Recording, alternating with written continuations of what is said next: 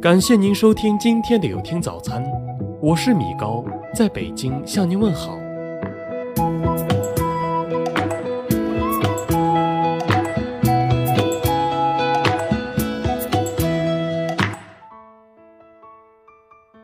一位网友在长沙地铁看到这样暖心一幕：等地铁的时候，一个宝宝问：“脚下踩的脚印是干嘛的？”爸爸妈妈还有外婆特别耐心地给他解释是排队的，并且整齐地排了队给宝宝看。家教好的人都是以家庭为单位出现的。地铁车厢内，孩子把爆米花撒在地铁车厢，父母跟孩子一起一粒一粒捡起。或许这些举动微不足道。但正是这些细微之处最有力量。在石家庄一路口，一名妇女牵着一个小女孩过马路，见到有车辆驶来，两人下意识的停步，打算退回。不过，车辆在斑马线前停下让行，母女俩过了马路，女孩还在妈妈的提示下向让行车辆鞠躬致谢，还向司机挥了挥手。好的教育源于生活中的点点滴滴。暴雨天，一位父亲带着一个孩子，发现路上的井盖塌陷了。父亲报完警后，站在水中井盖旁，引导过往的车辆避让。此时，孩子就在路边等着父亲。虎父无犬子，这也许是孩子人生中最好的一刻。同样是下雨天，在一个地下通道入口处，一位母亲用左手为孩子挡雨，而她的右手拿着伞，为一个佝偻着腰的老大爷挡雨。这位老大爷是一位流浪汉，而这位妈妈一直慢慢地跟随在他身边。善良总藏在不经意间，行动总比语言来得更加深刻。在一趟航班上。一位独自带孩子的妈妈一上飞机就给大家发小礼物，里面装着耳塞、小糖果，背面还印了一段话：“我是来自宁波的温迪，我刚刚一岁半，独自带我的妈妈，担心我的哭闹会打扰到您。这里有耳塞和小糖果，希望能减轻你的困扰。”宝宝全程很乖。有些人。并不是因为坐头等舱才这么做，而是因为这么做才坐头等舱。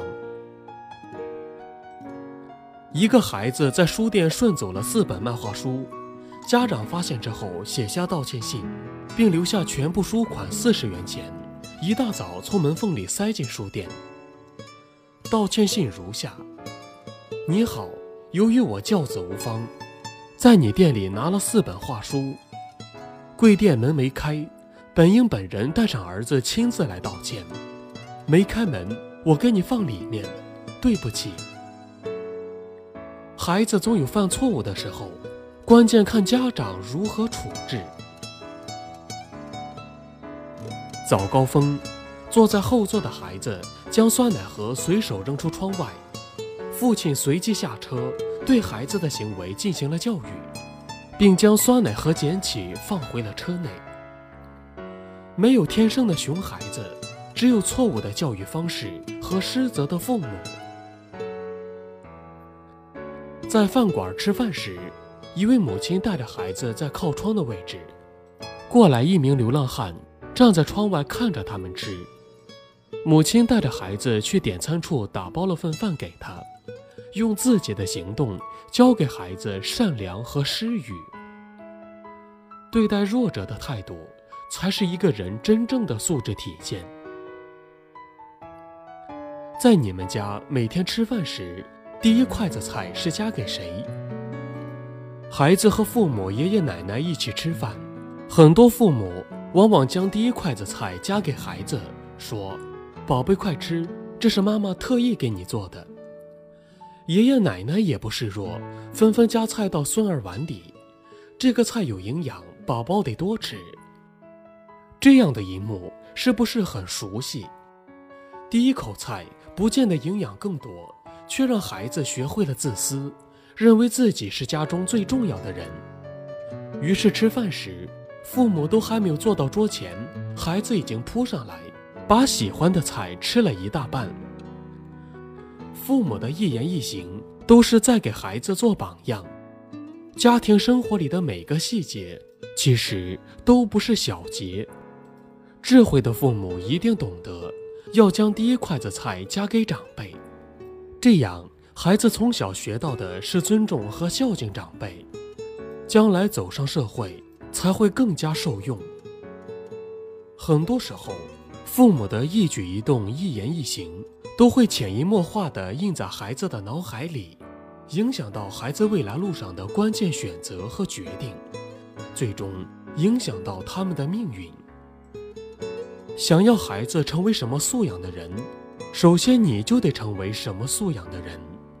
再好的名校都比不上父母对孩子的言传身教。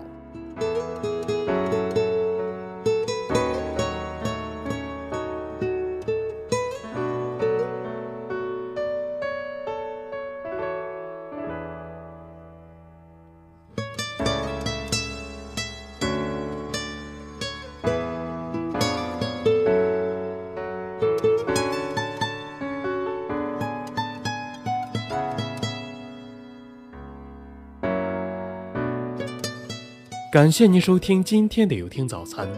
如果您觉得不错，请分享给您的朋友们吧。我是米高，我们明天再见。